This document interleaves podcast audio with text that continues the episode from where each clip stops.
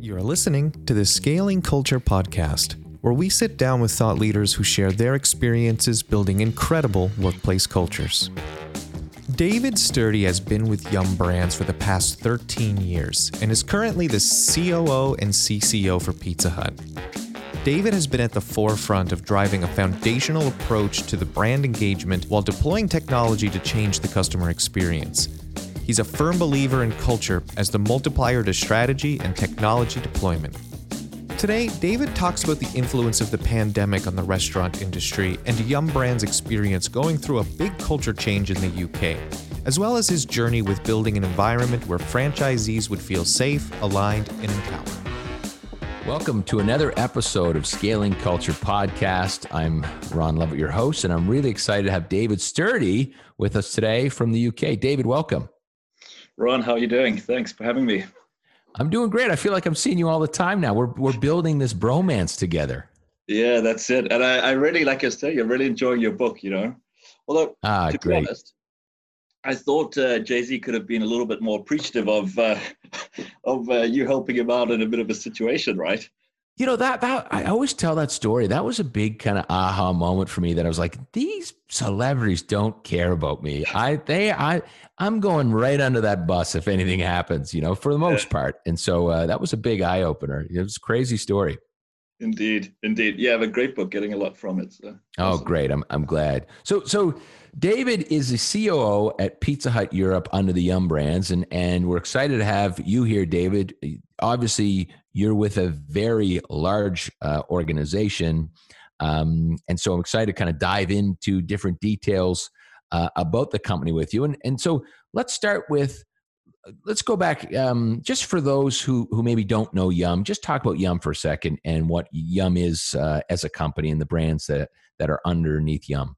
Yeah, sure, Ron. So, um, yeah, so Yum Brands is the it's the biggest restaurant business in the world. We got, you know, we, for a long time had three brands: KFC, Pizza Hut, and Taco Bell, um, and then recently acquired a, a U.S. burger brand called The Habit, Habit Burger, which you may you may be aware of. Um, so that's I think probably more more West Coast in the U.S. But yeah, so so we're uh, obviously multinational throughout the world uh, and and operate all the key you know, key brands within our different sectors. So I work uh, exclusively on the on the Pizza brand uh, in in UK and Europe. And so, were you nervous, and was the company nervous going into this pandemic? Because obviously, restaurants have been one of the hardest hit sectors. I mean, that must have been pretty scary. Everyone had to buckle up. Yeah, I think so. Um, you know, I, I think we we realized quite quickly we had a role to play in that. A lot of our business is off premise, right? It's delivery and we had quite a strong e-commerce platform to start with. So, you know, as being as prepared as you can, I guess from from a positioning point of view, we, we weren't in a bad position then, and, and we realized quickly we had a role to play in terms of helping people isolate and supporting the medical services and and and doing that during this time. But obviously, you know, we do have we do have quite a big restaurant division as well, and it is scary, right? So I, you know, I'm curious as when I was thinking about your business you know because is it mostly is it corporate and franchisees or not it's all delivered through franchisees yeah so the majority is franchise i mean we we own some stores here in the uk um, but predominantly we we license out and we franchise yeah got it and are is the corporate then uh, corporate side are they responsible to to tell the franchisees what they can or can't do or they have their own responsibility to find out in their jurisdictions what how, you know how do they manage the pandemic and you know distancing and masks and whatnot? who's responsible for that in your business? Yeah, so we worked uh, we worked with our, our franchisees on on that. You know, I mean, I think, and we'll talk a bit around how we were focusing on on really improving that culture between ourselves and our franchisees. But I mean, this was this was a, a situation where we just we had to come together very quickly and, and figure out our way through this, right? Because you know, we're we obviously had a lot of you know departments do government liaison, etc., and, and and all that information. But our franchisees are there and they have to execute this. So, you know, together we needed to to really figure it out, right? So it's interesting, you know, a, a major issue like this occurring can actually bring two sides together. It sounds like that's what you're saying. So it was like, holy cow, we better get together, get close, start to communicate so we can figure this out together. Correct? Yeah, exactly. I mean, I think it's the only way the only way you can effectively go through this. but I think the, the, the story for us starts even a little bit before that. Um, yeah, bring us back pre-pandemic. What what what? Tell us about the culture, and then I know you guys have leaned into culture kind of during the pandemic. Walk us through. Yeah, exactly. So I'd worked I'd worked for Yum Brands for about 13 years now. Some of it uh, out of the Middle East, some of it out of Asia, and then came back to Europe um, March last year, right, 2019, and and took this role. Um, and at this stage, the you know the UK business specifically that we were referring to was um, was quite challenged. I think from a metric point of view, it was usually towards the bottom, if not you know maybe at, at the bottom in terms of you know guest experience, overall satisfaction, etc. So definitely a, a challenge business and uh, and a mandate to to start you know how do we how do we change that? How do we fix it? And I think like all businesses went straight into the strategy, right? What is it? What's the tech we've got to deploy? What is the you know processes we've got to do? What's the structural change we need to make? And and so that kind of I think ran its course last year. And about a year ago, actually December last year, I we're just done our planning for 2020. Obviously, having no idea what was really coming. Yeah. Um, and I went away to Australia, and I was I was on holiday in Australia, and I just kept having this feeling that something was missing from our plans, right? And I'd go back and I'd think about our strategy, and I'd think about all of the you know the, the things that we're going to do and, and things we have planned and investments and just something was always nagging at me and then I think that aha moment came where it was just it was all strategy and it was no culture. And and there was huge gaps in our culture. And and that was really the start of that journey as to was really that aha moment that this culture is either going to amplify and bring this alive or we're dead in the water without it. And when you say culture are you talking kind of corporate culture or franchisee the both? Where does it start and end with with Yum? Yeah it's a good question. Yum has Yum has a strong uh, corporate culture, right? I mean, I think it's one of the one of the key tenets of our businesses that focus on on on, on culture and and uh, you know very principle driven. But the reality is, we had gaps in our in our franchise relationship here in the UK. Um, through you know, we were missing each other. You know, the franchisee is dealing with the here and now on the day-to-day basis and, and highly practical. And um, you know, corporate, you know, from a, a franchisor point of view, we, we're probably looking slightly ahead and we're thinking maybe a bit more strategically on the brand. And and our paths had really started to to deviate and we were missing each other. Uh, and in time, I think this was eroding trust. We, you know, there was a lot of in, internal energy that was being spent on probably not very positive things at times. Uh, and it wasn't it wasn't great, and you could see that in the in the results, and you could see that in our ability to kind of react at the time. So when I hear you say that, because you know this is very different than someone who's had this realization when they're starting their business plan in a small business. You guys are a monster at this stage. Where's the first step? Yeah, where's the first step? Admitting you have a problem, right? Yeah, right. Yeah, no, absolutely. Is, That's yes. good for you. Yeah, and I and I mean I I, I say that half uh, you know you know flippantly, but I think it's also realizing there was an opportunity. Um, and I was, you know, very fortuitously, a book came into my life called The Culture Code. Who I think, I think you're aware of this, right, Dan Coyle? Love the book. Yeah, really. And as I was starting to go to school and culture, this book, uh, in fact, my my boss gave this uh, to me to read, which was just the perfect timing, right? And so, quite soon it became that this was an opportunity, right? Like we had a great strategy, and so you, we just kept looking back at it. It was the right one, but how are we going to bring this alive? You know, and that I guess that that question you want the world's best strategy or the world's best culture right? And luckily right. you don't have you don't have to choose but if you did have to choose one i would choose culture every time because you've got thousands and thousands of people trying to solve a problem versus a strategy that has the hand fingerprints of what maybe five six people on it probably. You're right. So that that really became exciting. Then it was like because deep down i just had this intrinsic i just knew that that strategy was going to move us forward but it was not going to be transformational and once we got that, once we got that um, that culture piece, once we started really walk, walking in lockstep with our franchisees, we really started to um, to make this make this a reality and bring that you know combined passion and direction into it. It was going to be a game changer. And, and so what happened? Yeah. Oh, sorry. Go ahead. No, I was just saying that's exactly how we, we've seen that play out this year. And so, what were some of those steps? I'm a franchisee, and and so you've had this realization from the corporate side. Do you bring me in and survey, see if, yeah. if what you think is accurate? How do you go through that? How do you, how, what's what's it look like in, in, in execution? So the first the first thing that I needed is I needed buy-in from the rest of my leadership team and from the people within our with our franchise organization, the franchisor, right?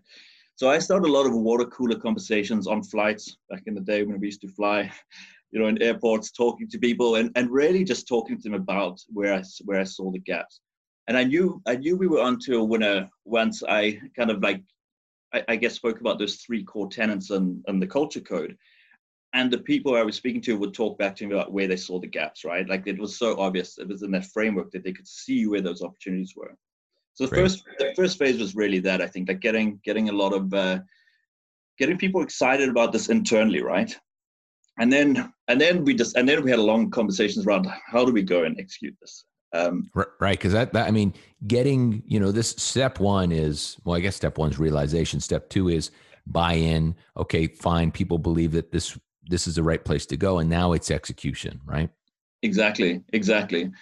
So, so we, you know, obviously, uh, I, my uh, experience and history always comes from operations. So the first thing I wanted was a metric and to go and do a survey, and but it felt like it would have been the wrong thing at that time because um, we'd have been reaching out and, and asking around.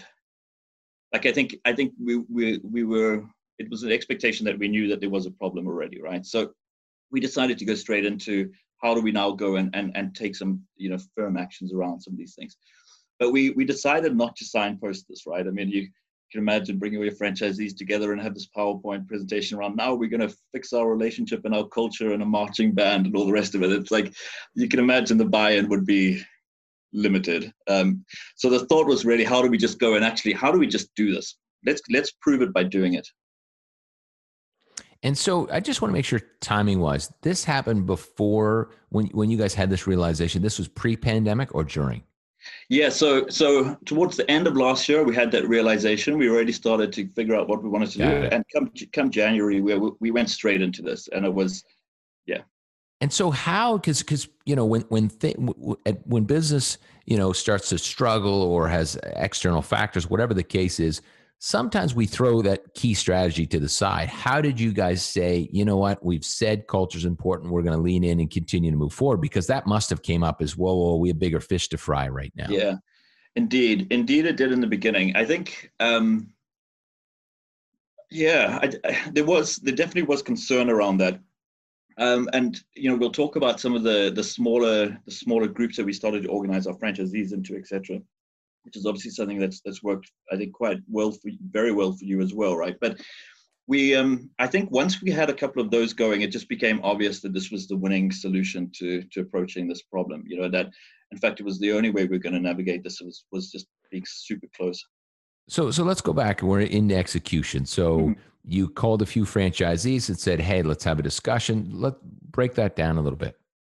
Yeah, so we, we had all of our franchisees in a meeting in the beginning of January. We were kind of rehitting the, the strategy, and we, we threw the rulebook out of the, the window for that for that meeting. And the you know the kind of agenda that we would have run, we just completely changed it. We put it on its head.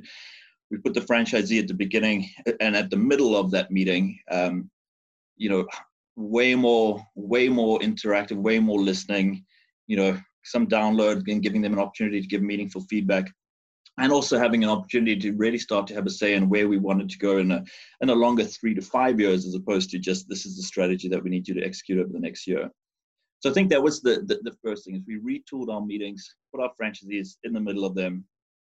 Um, but we also did some other things, All right. So the three, what are the three points of that that culture code? The first one is around, you know, uh, creating safe, you know, people feeling safe and, and a sense yeah. of the second is around being able to share vulnerability, right? Can you solve problems together?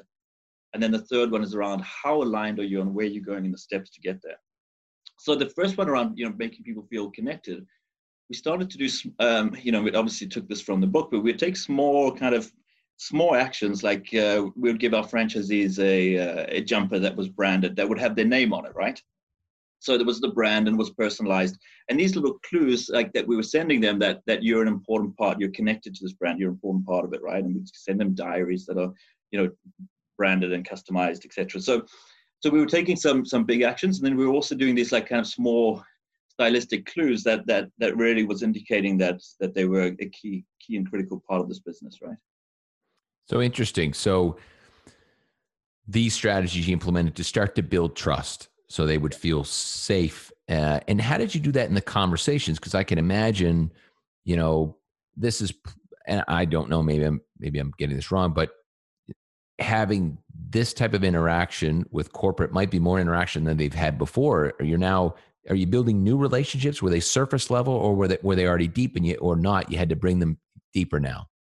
I mean, there was probably there was I'm sure there was a um, you know it's a, a, scale, and there was some that were deeper than others. But on the whole, there was it was it was it was the the, the trust probably wasn't where it needed to be. Um, so I think I think there was a couple of things in terms of really moving that along. The first was was around a mindset change, right? And that's that vulnerability piece, right? Like when there's no trust and there's a problem, it, it often the, the type of interaction can become quite abrasive or it's you know it's it's the opposite of being vulnerable and saying hey I, I don't know the answer. How do we solve this together? Right?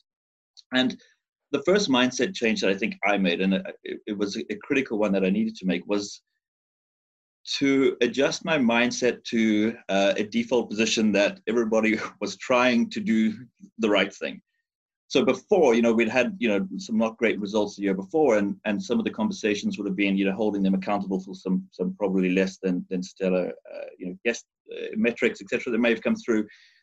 Um, but it, it just wasn't working. You know, when it comes to the carrot or the stick, it's always going to be the carrot every time. That's that's really going to work. So I think changing my mindset to okay, I, I trust and believe in the intentions of our franchisees and of those in our network that they do want to do the right thing. So if we're not getting there, then let's find out how to unlock that. And then the conversation yeah. changes. I really like that, starting within and saying, look, I need to change my perspective to now trust that someone else's intentions are good versus not trusting that and, and having maybe a bit of a command control because I lacked trust before. That's great.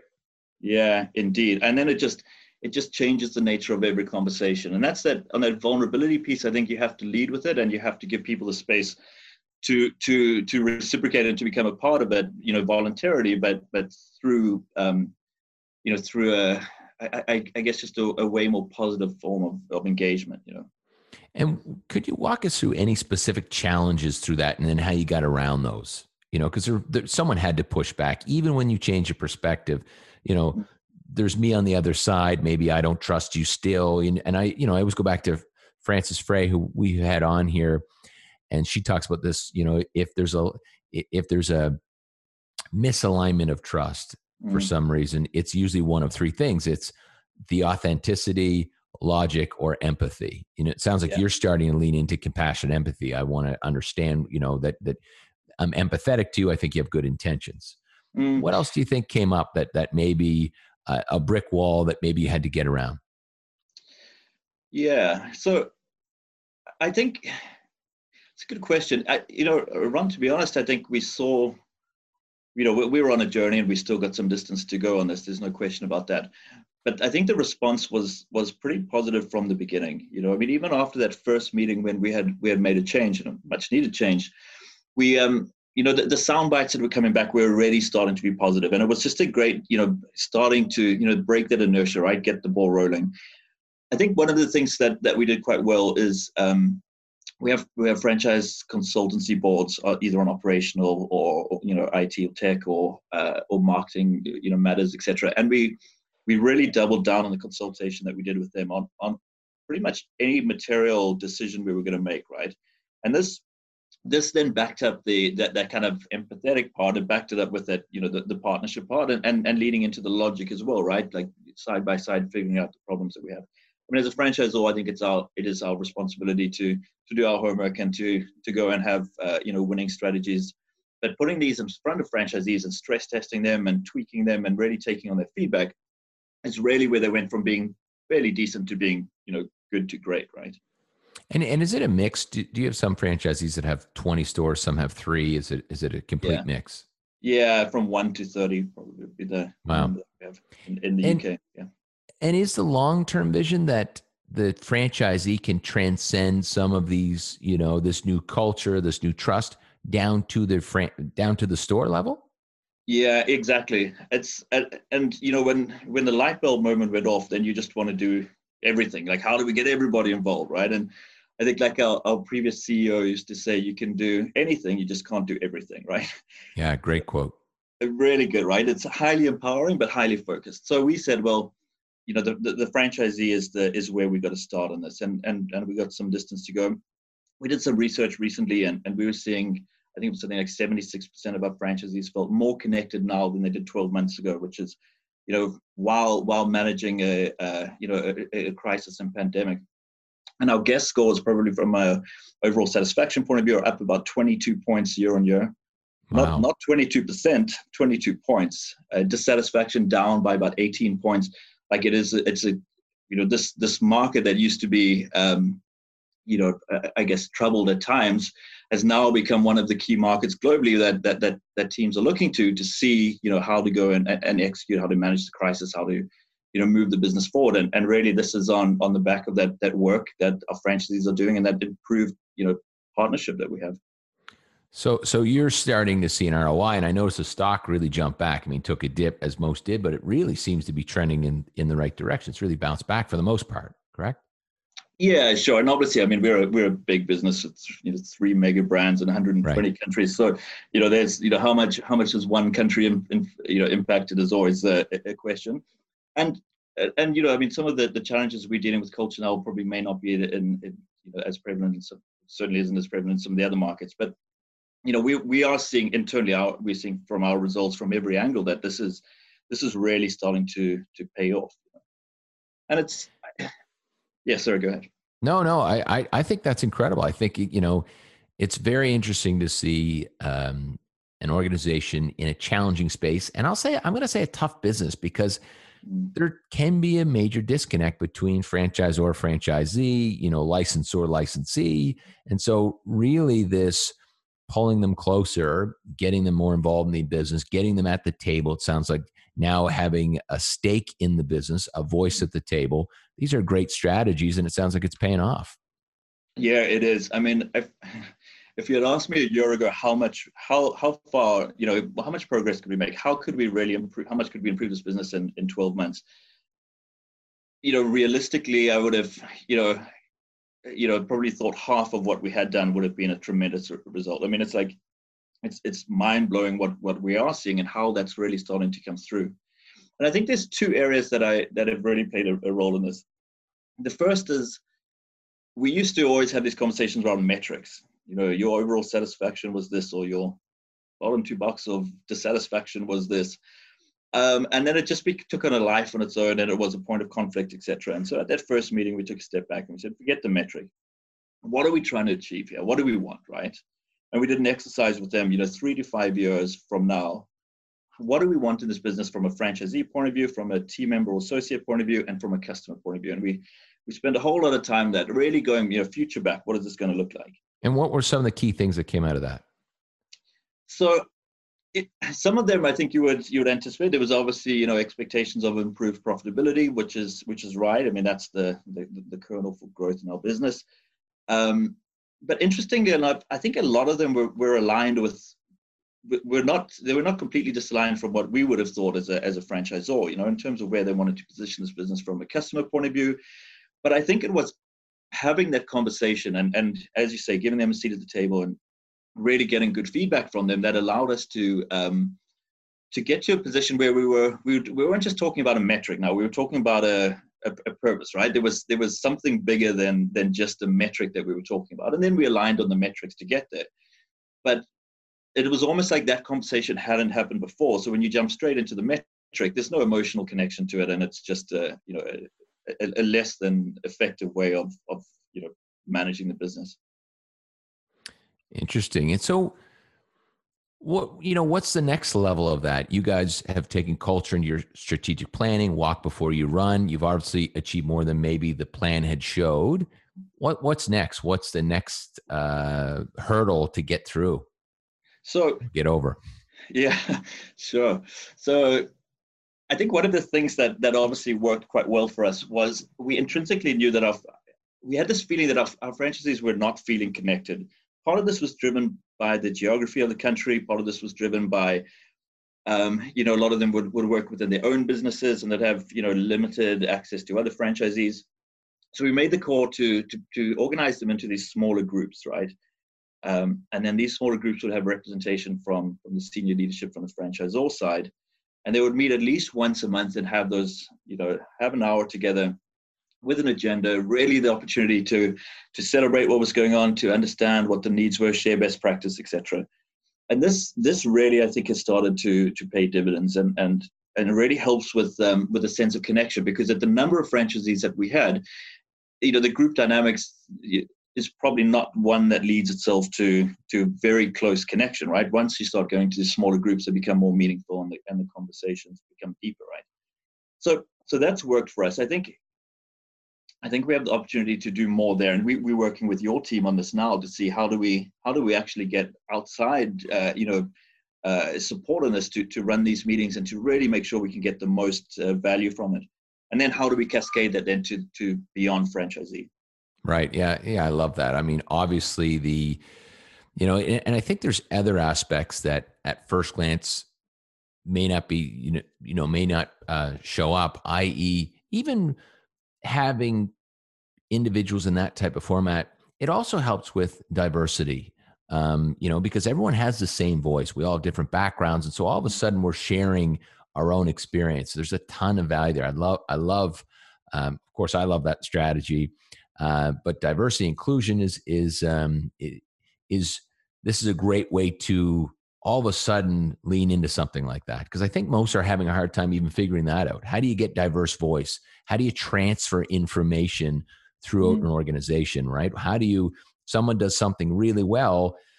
You know, I think we we always think to technology and think, oh, if David's really good at this, we store it somewhere, and someone had in some internal um, messaging board can Google it and find it and, and no, have a conversation with David and ask him the question and let him share his experience, his stories. And and of course, typically experience are shared through stories. And we remember stories, right? Mm-hmm. Versus being talked at. So uh, I love it. And so you're saying, look, we're going to bring it closer. Once we get this right, then we're going to move into deeper into the the business, the franchisees business. Is that is that the plan? Yeah, I think so. You know, I think we we still have some work to do um, with our initial focus, and we we've just done some research with our franchisees now, and and, um, you know got some more got some more insights as to how we need to you know continue this journey. Um, but yeah, I think as that starts to to get good, continue to get good traction, we we the, the obvious step is to really broaden this. How do we how do we take that next level of uh, you know you know all of the above store leaders and and then from there the restaurant managers right how do we start to to build these similar type of uh, of uh, you know of, of, smaller of smaller groups that that really have that that meaningful impact and being able to share that information connection celebrate stuff you know really really um you know bring alive all that stuff that we want that we want to see there right? And and in these groups were, were they originally shy to share challenges? Like look i i don't want to share that i'm i've got this challenge or i don't want to celebrate i'm doing so well because i've got other franchisees. How did you get through that um I, no i think to our, the credit of our franchisees certainly the ones that i've attended they they've, they've embraced them you know i think they've I mean, I think they get better as they go on, and as people, you know, the relationships build, and as as hopefully as the trust builds as well. I mean, there's some things that definitely destroy value in these. So if we came in there with a franchisee, franchisor mindset and used it as a mini regional meeting, it's going to destroy value, right? Like, right.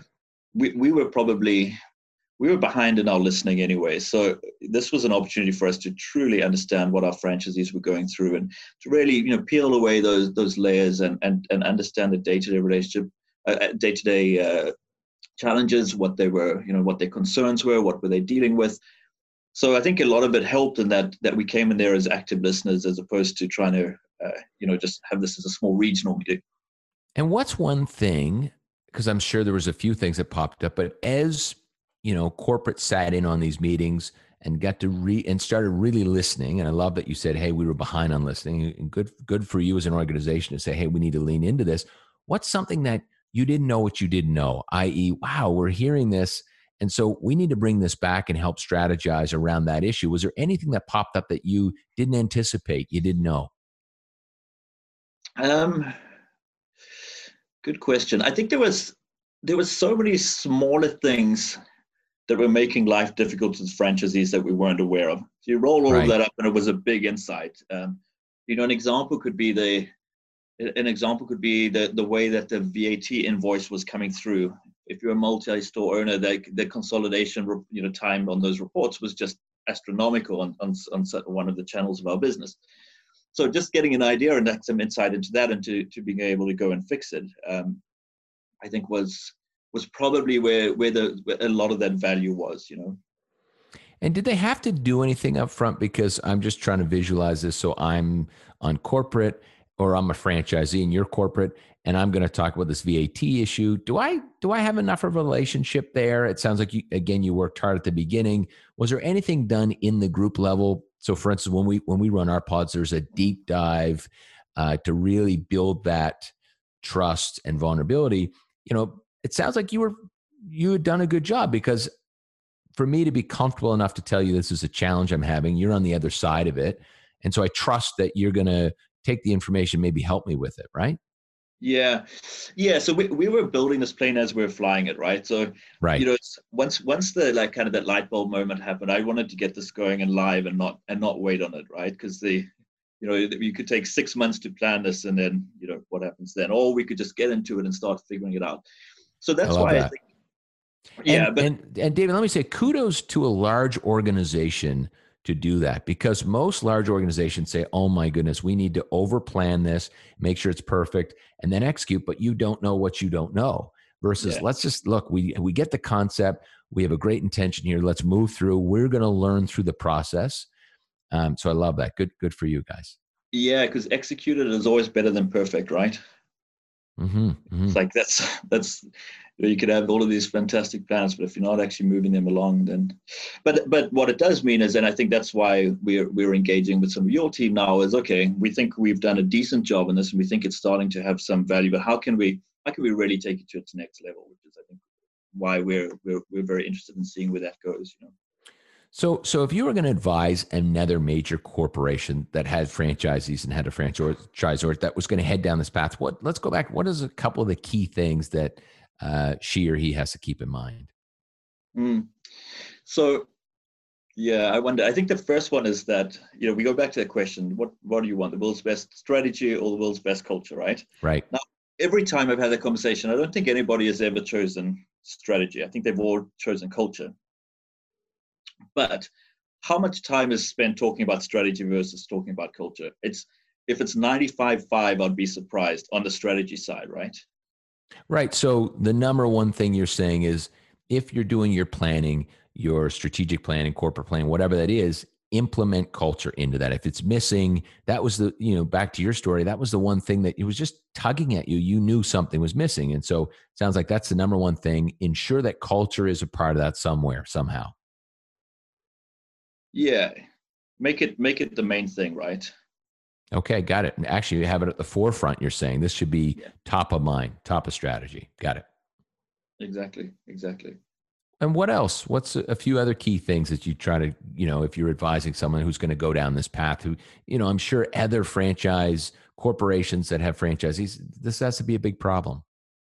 Yeah, I, I mean, in business it is right because you know a franchise network is just a larger team with a slightly different dynamic, but ultimately it's the same team, right? We're we're, we're right. all in the same brand, driving the same thing. So, you know, the franchise environment adds its own, uh, you know, uniqueness to it, but a lot of the core principles are probably are probably not dissimilar.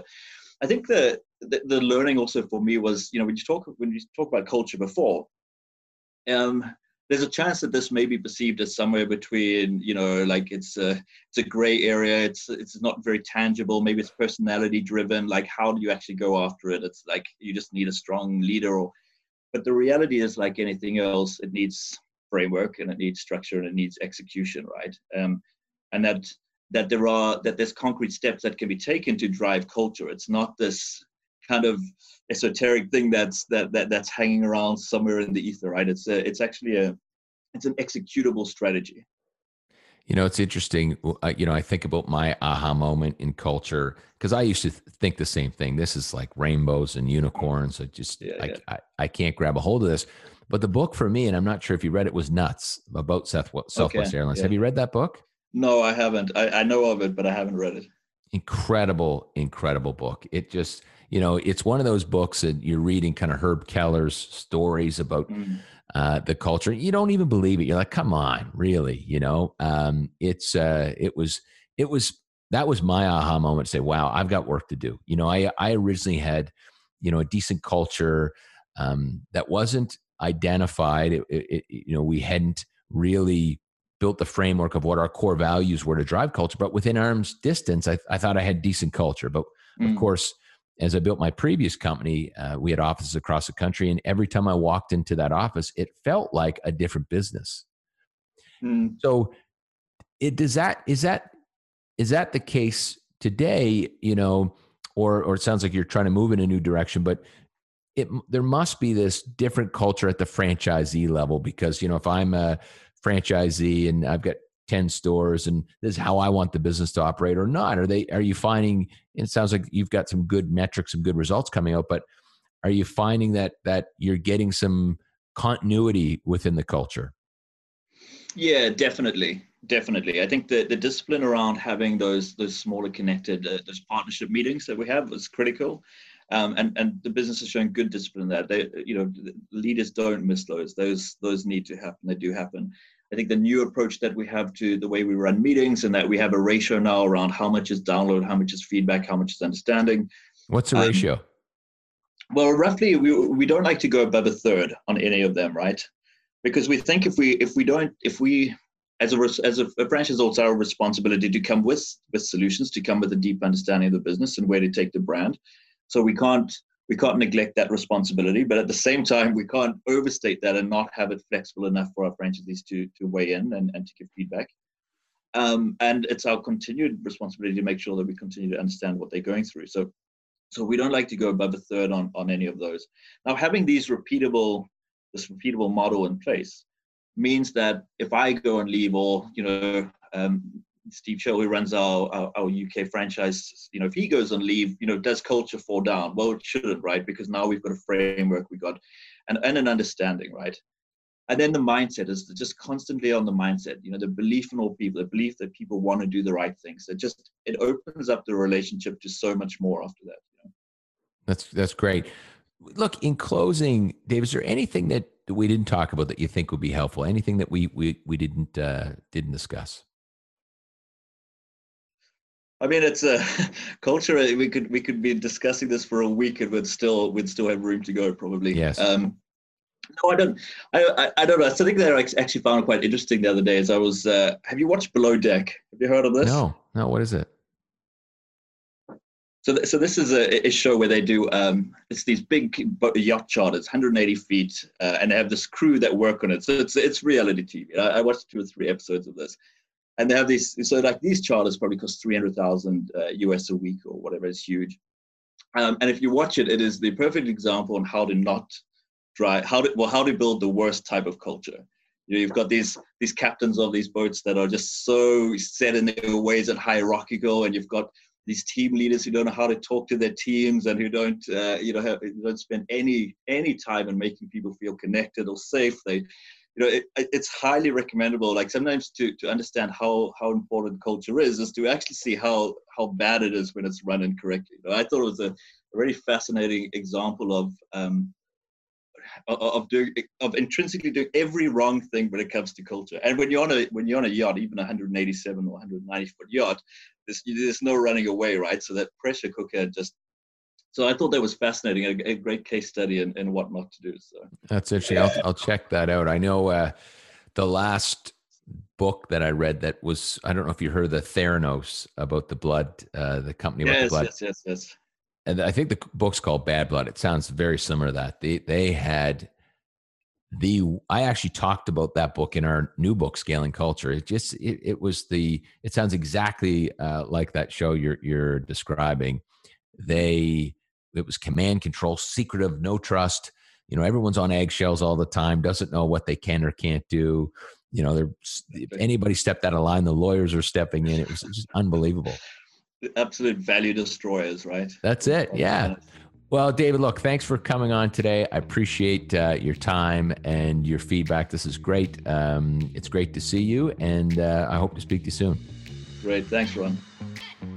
For more information on David or anything else related to scaling culture, please see the show description for details. If you're enjoying the Scaling Culture podcast, please subscribe. We'll be back next week with another incredible guest.